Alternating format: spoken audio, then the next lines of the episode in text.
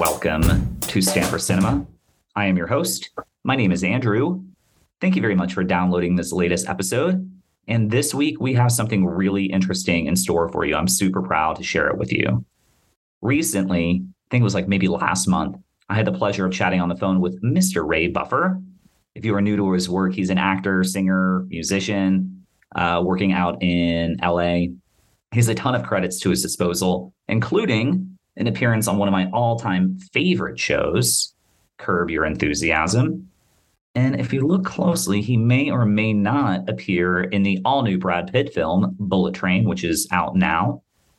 We'll talk a little bit about that well, we'll we'll talk a little bit about whether he is or is not in in uh, Bullet Train. Uh, I'm really excited to share this episode because Ray is going to shed some really fascinating light on, I guess, for lack of a better term, the grind it takes to make it as an actor today. You know, in both a pre and post COVID landscape. I think you're going to enjoy it. So definitely check out uh, the the podcast notes on this for this episode because I'm going to have a bunch of links, including those to his website as well as his IMDb page you know, so you can just keep up with everything that is planned in the near future for Mr. Ray. So without further ado, please welcome to the show, Ray Buffer. Again, Ray, um, may I call you Ray first and foremost? Of course, of course. Thank you very much for for taking the time and speaking with uh, with my podcast. I know your schedule is very busy, so I do appreciate you uh, you hanging out with me. Yeah, no, it's a pleasure. I I love to chat and talk about movies and whatever else you want to talk about. Now, what we typically do is it's usually more of like a film discussion.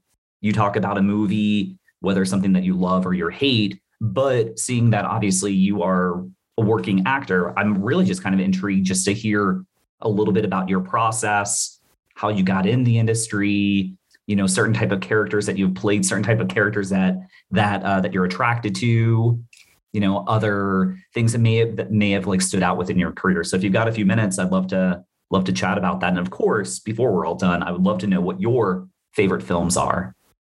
Of course of course. Yeah yeah well where to start i i, uh, I was born in florida uh, and i spent um, most of my um, early adulthood in florida I, I, lived in south florida west palm beach um, and i went to school in boca raton and then got married, moved to Orlando for the final five years I was in Florida. And then I moved out to Southern California in 2000. And um, yeah, I mean, I, I um, at an early age, I began playing a musical instrument, which led to singing, which then led to acting. And um, in high school, um, I fell in love with this uh, genre called musical theater and decided that would be that would be my passion. That would be what I went to college for. And while in university, I actually started working professionally um, in regional and dinner theaters and um, got my equity card. And, you know, as a sister union rule, I could have joined SAG or AFTRA right away, but I kind of wanted to go slow. And uh, when I went to Orlando, um, there were a lot of equity contract jobs there if I wasn't acting, sometimes I would stage manage. So I would see, you know, the business side of, of performing. And um, when I moved to California, uh, I was married at the time, and my, my ex uh, got a promotion through the Disney company, which moved us uh, uh to California. And I kind of had to start over because California isn't so much a musical theater um, arena like, like right. Florida with the theme parks and everything close together uh, would be. Um, this was uh, kind of a culture shock. I had to get uh, kind of had to start over, uh, started to do background work again, which I had done early on in my career in Florida, but I kind of had to start over and, and, do the background work. And I knew right away that um, even though I could make more money and join SAG because I was already a member of Actors Equity, I didn't want to do that because I don't know if you're old enough to remember, but back in 2000, we didn't have um, Google Maps. We didn't have right. navigation. We had we had these um, these Thomas guides, right, with spiral bound with maps that we carried in our car. And when I had to go to a location or something, you know, especially being a stranger in a strange land, I didn't want to get lost as a professional actor and mm-hmm. have that you know, weigh in on me. So I stayed non-union and did some background work for a while So I got my bearings. Then I joined the union, and then I started getting better roles. Um, and then things kind of fell off around 2004, 2005. I thought things were going to take off. I thought I had momentum, but they didn't. So I went back doing some survival jobs, doing some um, some behind the scenes work in the arts industry. Um, I worked as a, a marketing uh, person for the Laguna Playhouse. I did uh, general manager work for the Long Beach Opera. And as I began to work for these other companies, helping them realize their dreams, I realized I could start my own company. So I did that. I started a company called The Relevant Stage in 2007, um, which ran for a few years in San Pedro, California. And then I started a company with a partner called Art and Relation in Long Beach, where I now live. And we were up and running until the pandemic hit. And then we had to take a step back. But all that while, um, I was still doing a little bit of TV film, a little bit of singing. But it wasn't until a year before the pandemic, around 2017, 2018, that I started pursuing my own acting career again. And, you know, the work's just been there. Uh, even when peers were not working during the pandemic, I kept working. And, you know, I just have to knock on wood. Um, maybe I think I'm in the right place at the right time. You know, I've always been a big guy. So this goes to answer your question about the type of roles I play. I always usually get the thugs or the security guards or the, you know, the sheriff or, you know, the giant or the monster. A lot of prosthetic roles, you know, um, and those are fun. And I, I don't, um, you know, you, you talk to some of these actors who've done Star Trek or, or something for a while, and they're like, yeah, I got typecast. I never got cast anything else with that. But, you know, they get to live their lives going to conventions and, you know, raking in some bucks, doing autographs. So, I mean, it, it's not a bad thing to be pigeonholed as one type of person. But um, I've always thought of myself as a character actor, and I've always um, thought that I could pretty much play anything if given the opportunity. And so I, I, I kind of diversify my my my career in I will do the stuff that comes to me because of my type, but then I'll also do student films and low budget films that kind of take me out of that that um, you know that, that cookie cutter shape and show me in a different light, so that I can say, hey, look at this demo reel. Look, I can do a dad, or I can do you know a French record producer, you know I can do like different characters. I'm not just a bug. So um, so that's been where my career has been going lately is uh, doing a little bit of the cookie cutter stuff and then also trying to expand people's perception of what I'm capable of. That was a uh, very thorough, uh, very very helpful. I mean, you kind of knocked off like three or four questions that I had like right off the bat. So I appreciate that. Thank you for uh, uh, uh for doing that.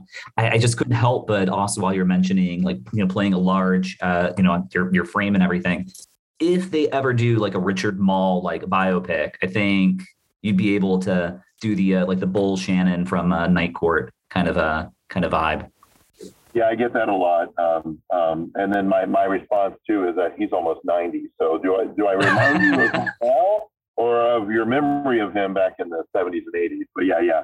No, I, I get that. And actually, I, I, talked to my agent about that because I think I read in the trade somewhere that John Larroquette was trying to executive produce a revival. You know, everything's being revived now. Of course, right? yeah. Um, but I think I, I, I'm pretty sure, unless I'm imagining, that I think um, Harry Anderson's daughter was going to be in it, and John Larroquette was coming back into it, and I think maybe one or two other, you know, legacy cast members, and then it was just going to be like a, um, a continuation of the story, but you know, however many years later. And I was thinking, yeah, if Richard Moll doesn't go back, maybe, maybe they, you know, or maybe I could be like, you know, Richard Moll's son, or you know, you know. Yeah. So I, I said to my agent, you know, you know, keep track of this and see where it goes because you know, you're not, you're, you're very much not the first person to say that. If I had a Bitcoin for every person that told me that, I'd be poor because Bit, Bitcoin's going. now, uh, obviously, looking through your your your resume and um, and just even uh, like the commercials and everything, Santa's another guy that you get a lot. Santa, I get a lot. Frankenstein's creature, I get a lot. Those two, I've kind of been ping ponging depending on the season. now's the time actually for me to start booking Santa in movies because a lot of the Christmas movies that want to come out, you know, this Christmas uh, that are on a fast track, uh, they're casting now. So, so yeah, um, uh, Santa has been a go-to. I think because of my size, I also play broad characters. You know, I, I, I tend to, and because of my musical theater training, I think that, um, you know, because acting on stage is much different than acting in film. So I think I, I tend to overact because of my training, and I have to kind of pull that back and make it more intimate when I'm doing TV and film. Um, my voice, I mean, you know, I'm from Florida, and when I was growing up as a, as a boy, I would very frequently say things like, "Oh, I got an idea," you know. So there was a little twang, you know, a little little southern thing that I affectation that I had to kind of leave, and and I think in my training, you know, I, I over enunciate, I, I pronounce things, and I have a very resonant voice, so that lends to the overacting kind of vibe, you know. So uh, it's hard for me to just talk normal, you know, not a lot of support behind my words. Just, hey, bro, how you doing? It just sound like like a normal guy talking or having a conversation because I'm so used to projecting and supporting and, and putting air behind my words and my vowels. So that's that's a uh, I'm not sure why I went on that tangent, but I but that's a challenge I have right now is to uh, pull back. Oh, because of Santa, because Santa's very you know, ho, ho, ho, Merry Christmas. You know, it, it's that, that very big kind of operatic sound. And I think, um, I think the voice has always been my core. So, like I told you earlier, I started singing and then I fell in love with acting and musical theater. And now I'm also trying to pursue voiceover work a little more avidly. So the voice has kind of been the earth and everything else has been orbiting around the voice. So when I get cast on something and I show up on set and when I read the lines and I do the scene, the first thing people say is, "Wow, you have a great voice." You know, so you know, it's all about I think what I can do with my voice to to fulfill the needs of any project. When you sing, is it a baritone or what? Um, I'm a bass baritone. no, of all the hats that you've essentially worn, and you've worn all of them. You know, whether you're you know acting, singing, musician, uh, running, um, your own like production. What would you say you're happiest doing, or are you just pretty flexible, or do you, if you could only do one, what would you find yourself say? It, it's got to be singing, or it's got to be acting.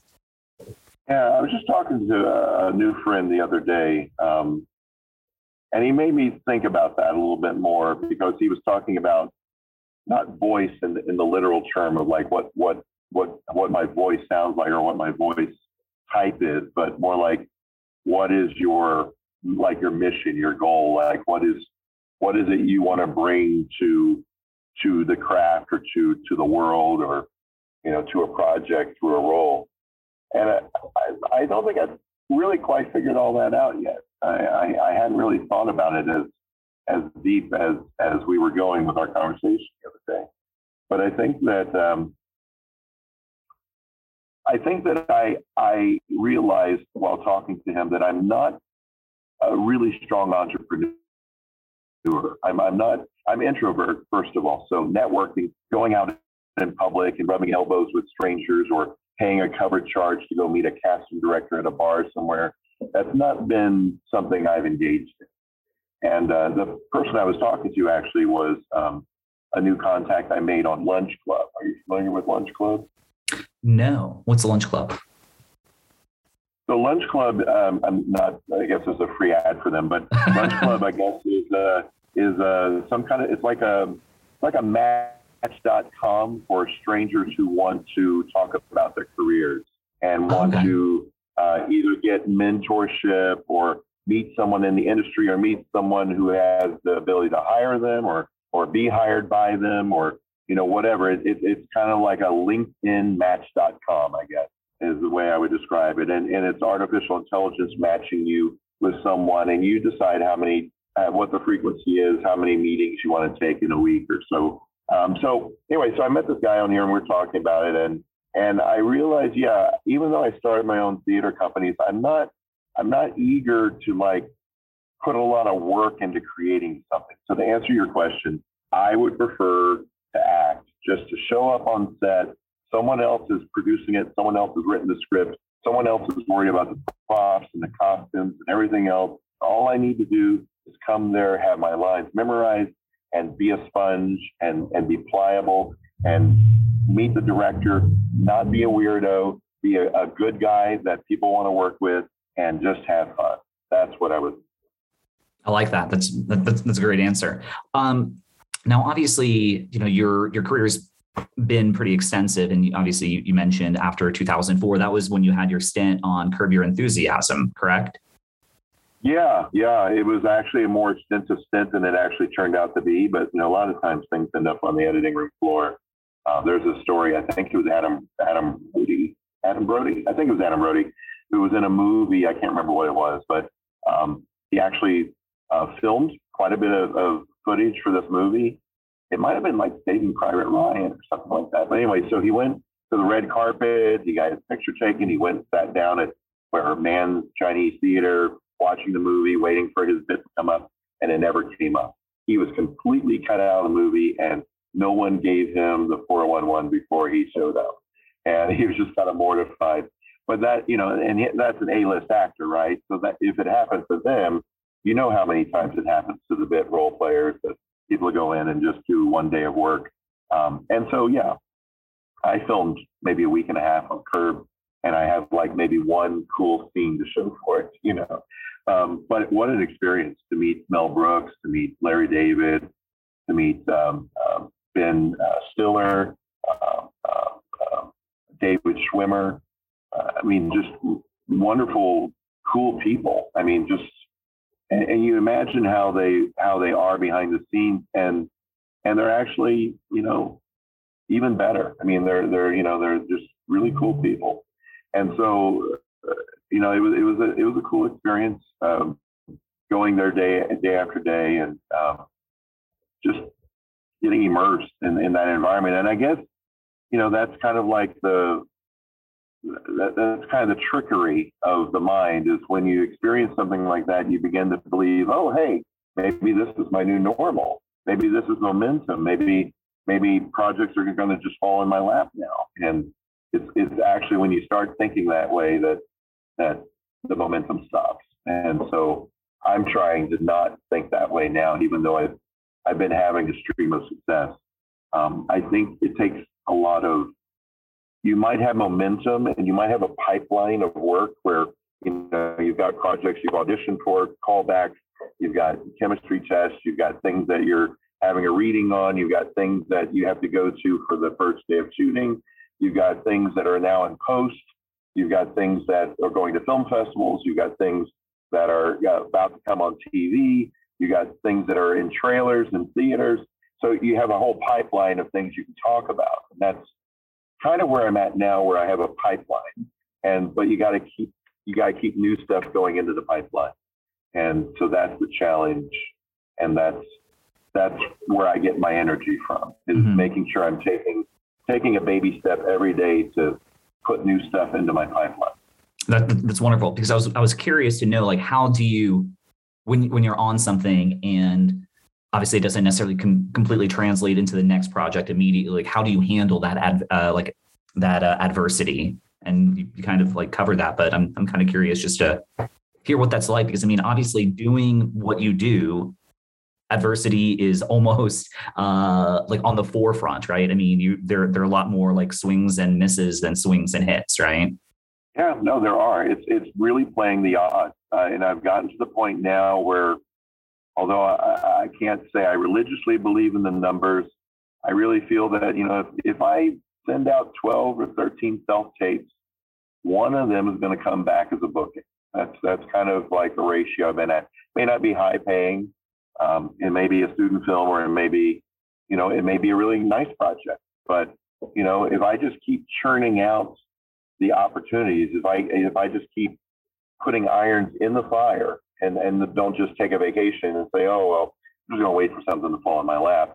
If I don't do that, then then I play the numbers and and they've been pretty consistent. And so, you know, regardless of whether it's pilot season or you know, Christmas or January or or what have you, I'm just playing the numbers and, and doing the work. Mm-hmm. So by playing numbers, is that how you kind of like measure like success by obviously just like hustling and doing the grind, or what are some other like methods of like measuring that success? Yeah, I mean, I I, I try to look on the bright side and be a cup half uh, full person when I'm looking at you know projects that I'm doing. Um, I, I I look to see well, what's the advantage for my career? You know, like what where is this a project that's going to show me in a different light? Is this a project that that um, that challenges me in a certain way, or is this a project that will introduce me to a new director or a new team uh, of, um, of filmmakers that you know hopefully maybe will like me, want to work with me again? Is this is this a project? You know, so there's a lot of these things that as I accept the work and I and I research the, the people I'm working with, I think about those things and try to get ahead of the curve. And so that I can take advantage of the opportunity to have conversations with people or, you know, because uh, the worst thing is working with someone and then you don't work with them again, you know, you leave set and, and you never see them again, but you never really, you had an opportunity to create a relationship or you had an opportunity to connect and you didn't use it. So I think that's one of the lessons I'm learning is to you know, use social media to use um, to break out of my introverted, you know, shell and actually force myself to rub elbows with people when I'm meeting them on the set. You know, mm-hmm. um, because uh, given my druthers, I would probably just you know sit in a trailer and wait to be called to set. You know, but I, I have to I have to become more of a salesman, uh, uh more of a more of a self marketer. Um, every minute that I'm somewhere without being overly, you know, opportunistic. But you know what I'm saying? It just, you've got to, I, I have to be conscious, conscious of, um, of how people are perceiving and mm-hmm. uh, try to make sure that I'm leaving good perception. When it comes to like the overall like audition process, I, I obviously I know that's that's a rigor in itself, but for you when you are auditioning for a role I mean, I assume there are many other people auditioning for the same type of of role, whether it's by stature or age, or you know, the fact that you know, tall white dude, whatever it you know, whatever it may be. How do you how do you stand apart? Well, I, you know, uh, let me answer that in, a, in another long-winded way. the, the pandemic, the pandemic changed things for actors, and and some of those changes are staying in place. I mentioned self tapes we didn't used to do those as much um, before the pandemic, and because you know in-person auditioning was frowned upon, and you know there were lots of you know loopholes and lots of uh, red tape that one had to go through in order to to actually be next to someone in a room early in the pandemic. Um, we, we were given the opportunity to just record ourselves and our audition in. So that means not having to get in the car and drive, you know, an hour and a half through traffic, parking on the street, finding a parking ticket on your car when you came out, going into the waiting room, waiting for an hour and a half for that audition that should have happened an hour ago, uh, meeting and seeing whoever you need to meet and see, saying goodbye to the person who checked you in, walking out to your car, cussing at that ticket, getting in your car, another hour and a half of traffic, you know. So all of that was replaced with, okay, I'm going to put my phone on a tripod, put my ring light here, got my script, going to try to look like I'm not reading my script, do my audition, look at the camera. Now I've got to edit it. Now I've got to upload it. Now I got to send it in. The timing is a little different, but some, now the work is about the same because now we have to be our own lighting person, our own costumer. Mm. Got to have a backdrop, or you know, there's all these requirements that casting directors have now put into place for these self tapes that didn't initially exist. So now the time commitment's almost similar to when we got in our car and had to drive. But I can do maybe six or seven auditions a day now, mm. the new way, as opposed to one or maybe two, the old way. So I like in person auditioning, but I like the fact that the majority is still self tape. And to answer your question, I don't see the competition if I'm self taping. Right. So I'm not walking into a, a room seeing 37 other people that look just like me, you know, reading for the same role, psyching me out with how prepared they are, you know. all I see is my phone on a tripod at my condo, you know, in front of a ring light. So, which for an introvert has to be like a huge win right there, right? It is. It is. I think. I think maybe that's why I've found a, place that I can thrive in now with my career. Is that I don't have to psych myself out and, and you know, I, I would say I, I, probably in my in, in my lifetime I've left two or three auditions early, not waited to audition because mm. I walked into a room and I and I, I thought to myself, man, if I was the casting director, I'd pick that guy, that guy, and that guy before I pick myself. You know, mm. and and you psych yourself out, you know, and you say, oh well, I, I'm I'm not going to waste another hour and a half, you know, here let me just see what's next, Let's see what else I can go do, you know, and and you know that's very self detrimental because it's like you never know, you know, that the guy that the guy the three guys that you think are better than you in the room, um, they could all have issues that that you don't even know about, or cast director might not like them personally, or you know, or they might have a reputation that you don't know about, or, or maybe your perception of what's right isn't what the cast director or producer's perception is. But you know, actors do that. They play games, and uh, the other game that that I've weaned myself from from doing completely is looking in the rearview mirror at the audition I just went to and waiting and waiting and, and, and wondering why the phone hasn't rung yet. Man, I thought I was perfect for that. Why didn't they call me yet? Let me check my let me check my emails again. Let me I wonder, oh man, I wonder if it was a bump on my nose or, you know, or what, maybe it was this or maybe it was that. And then actors can torture themselves doing that to where it starts to affect their ability to, to uh, apply for, for new work. So I just throw the sides away. I forget completely about it once I've once I've done it and executed it. And actually, you know, embarrassingly, a lot of times I'll get an offer for a job and I've forgotten completely about it. I'm like, I'm sorry, what, what who are you? What is this for? what can you tell me more about the script? Uh, I'm sorry, how much does it pay? Uh, you know, you know. So yeah, uh, I forgot what the question was, but hopefully I answered it. I'm, I'm, I'm sure it is. I, at this point, I've already forgotten it.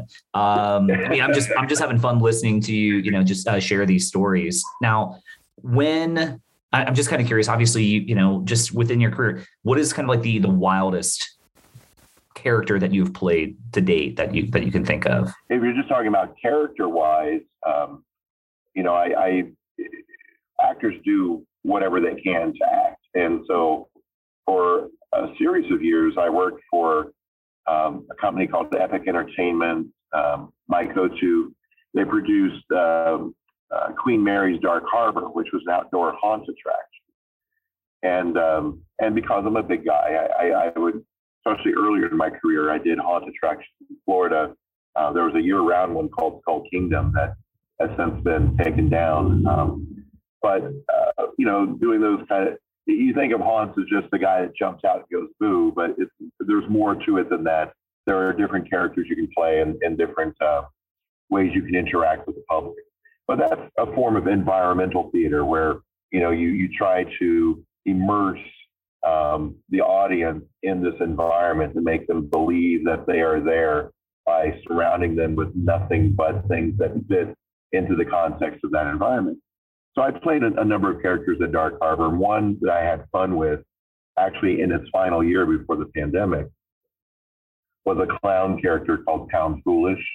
So like you have Pennywise the clown, mm-hmm. so Pennywise Pound Foolish. So my clown, I named him Pound Foolish. but I had like these these these like suspenders and overalls and this Dr. Seuss looking wig and and I spoke in a high pitched voice like this. You know, and it was That's like the terrifying. last thing that anyone would expect. Right, that wasn't uh, disturbing at all. But but that, but I mean that was in terms of outlandishness. I guess that would that would mm-hmm. be it. I, I did that same kind of thing where I played a little boy in a um, production of uh, what was it? can't think of the name of it, but it was like a theater for young audiences show, and I I played the younger brother to like a ten year old. So I, I was dressed in Oshkosh, you know, and and had the you know the cap and you know and, and again I used my falsetto voice for that role and that was outlandish and you know made the kids laugh and it was a paying theater gig and um, it was in Orlando back in the day. Um, but I, I, think you know in recent memory, um, I'm looking forward to the Lord of All Space and Time. I think it's called. Um, it's a short uh, that I just filmed where it's like a sci-fi western, and I get to play the black hat villain. You know, and I was pretty outlandish in terms of like how mean and cruel he is. Um, and you know he uh, he he, uh, he meets a, um, a suitable demise uh, towards the end of the film, but um, that was a fun shoot. Um, so I'm looking forward to seeing where and when that comes out. Mm-hmm. The thing with the pipeline is, you know, you film a lot of things and then you wait. That that's the waiting game I'm playing now. Like I throw the sides away after the audition, but now my challenge is once I film something, I want to see the footage. I want to see how it comes out. I want to see what the director did with it. And sometimes these things sit on the shelf for two, three years while they edit and perfect it a certain way. And I don't have the patience for that. I'm like, geez, I'll send them an email like, hey, how's, how's that project coming? Did it come out yet? Do you have any footage? You know? And you shot something for Bullet Train as well, right? I did, and uh, that's a that's a question of whether that's going to end up on the editing room floor or not. And that was um, I, I, I, do very little background work nowadays. Now I, I, try to just do principal work, but I did do um, that was featured background work. I was booked on. It was a week of work in the middle of the pandemic. We actually had one day that someone on the crew got COVID or tested positive, and uh, they had to cancel a whole day of filming.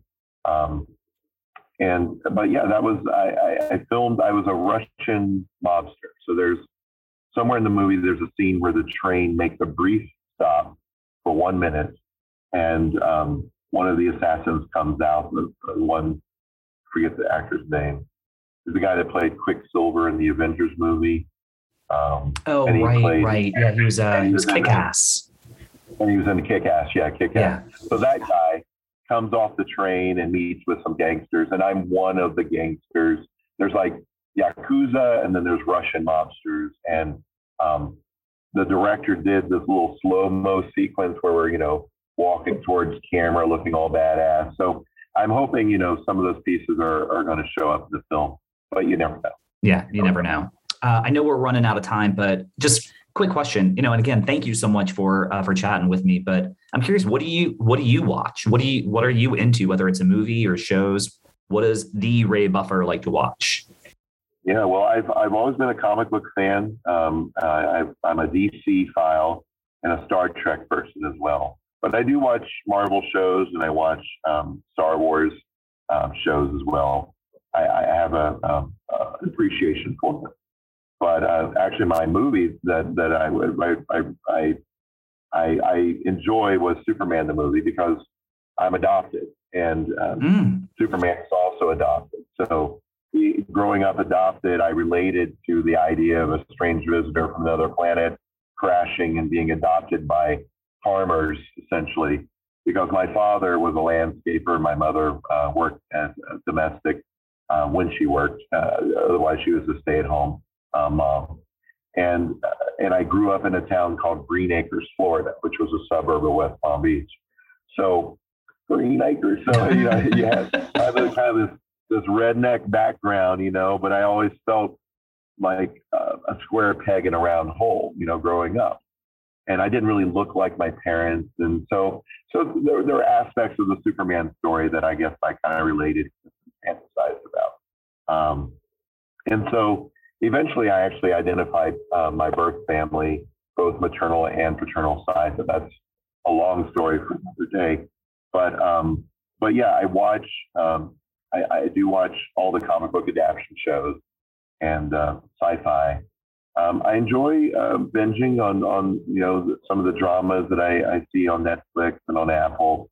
Um, I don't watch a lot of network TV, um, but um, yeah, I, I, I think I've always been a fan of science fiction, and uh, I, especially like time travel. Um, mm. um, I think that that would be a fun genre to do more work in uh, if I ever am capable. And um, you know, being a Star Trek fan and a DC Comics fan, I'd love to do some of their shows down the road. You know, uh, I mentioned prosthetic roles.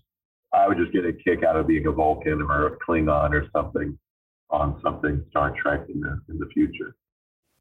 Well, I appreciate that, and I I look forward to uh, seeing more of your work, and you know, just keep on you know keep on hustling. That's it's been an absolute treat uh, chatting with you today, and uh, yeah, if you want to come back and talk Superman, uh, that's one of my all time favorites. So I mean, you know, I, I'd love to just even have a conversation about that film and shoot what that's like obviously being adopted and how that movie must have like connected with you as well i, can, I can only imagine the the impact especially you know uh let's see, if you were born in 69, that movie came out with 78. So I mean, that would have been like perfect for like a young boy watching that movie at that time.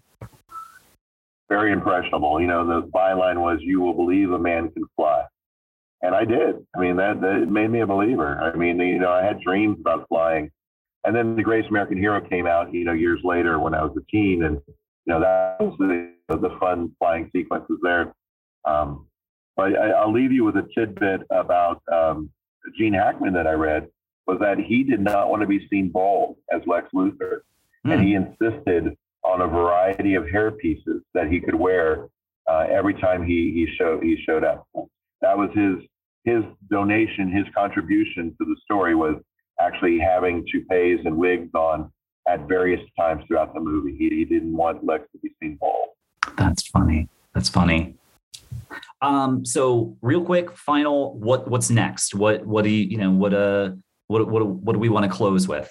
Yeah, well, I mean, I, I just got a booking the other day for uh, what I think will be a fun project. Um, I'm doing uh, oh, a couple things actually in the in the near future. Um, one is um, playing a a butcher in a in a comedy short called The Butcher, um, and it's um, by a gentleman who I guess worked um, for a time for Saturday Night Live and has now moved uh, California uh, to do some some filmmaking. And um, then I'm also going to Montana next month um, to shoot a western. To uh, uh the parts up in the air because it looks like they have two roles that they're trying to decide which one to use me for. So I'm waiting to find out, but I do know that I'm booked, and they sent me my travel date. So look forward to going out there, possibly riding a horse, seeing some beautiful country. Never been to Montana, so that'll be a first. And uh, westerns as a whole seem to be coming back in the forefront. Um, there was just an article in Variety about how westerns are making a resurgence. So, you know, I, I moonlight a little bit, uh, filling in for people who can't work at Knott's Berry Farm as a calico train bandit. So maybe once a week, once a couple weeks, I'll go in there work a shift. That keeps my improvisational chops fresh and, and keeps that whole cowboy vibe going. So continue to do that, get some nice pictures, put them in the pipeline, hopefully book some more Westerns. Well, good luck to you. Again, ladies and gentlemen, uh, Mr. Ray Buffer, I appreciate it. I'm going to have your your links on the episode show notes so everybody will know how to find you. Yeah, no, it, it sounds good. I, I, regret that I didn't get to find out much about you. So maybe the next time we talk, uh, you can tell me a little bit about your background and uh, we can share some more stories. My pleasure. My pleasure. Um, nowhere near as interesting uh, as yours, but we we both lived in Florida. I lived uh, over in Naples, Florida, for for a minute myself. Yeah, so Naples is beautiful. I love um, um, oh, it's, it's, up from Naples, but I love Sanibel and Captiva mm. over on that. Yeah, for sure. The same coast, right? Yeah, beautiful. All right. Well, ladies and gentlemen, again, it was uh, my great honor to uh, to have Ray on the show, and um, yeah, please check him out, and you'll uh, well, let's keep our fingers crossed that he uh, he's not on the cutting room floor for uh, for for uh, for Bullet, Bullet Train. Train. Time will tell. Time will tell. All right, ladies and gentlemen, thank you.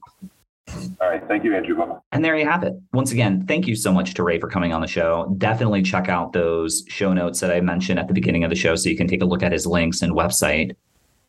Oh, and speaking of links and websites, don't forget that Stamper Cinema now has a website of our own. That's right. You can find us at stampercinema.com. Admittedly, the website is still a work in progress, but I think it looks pretty good. I think it looks okay. Um, what do you need to know about the website? Well, you can listen to the podcast on it. You can leave a review, which, you know, I've only been kind of hounding at you guys for two years. Please leave some reviews. Uh, so now this will make it even easier.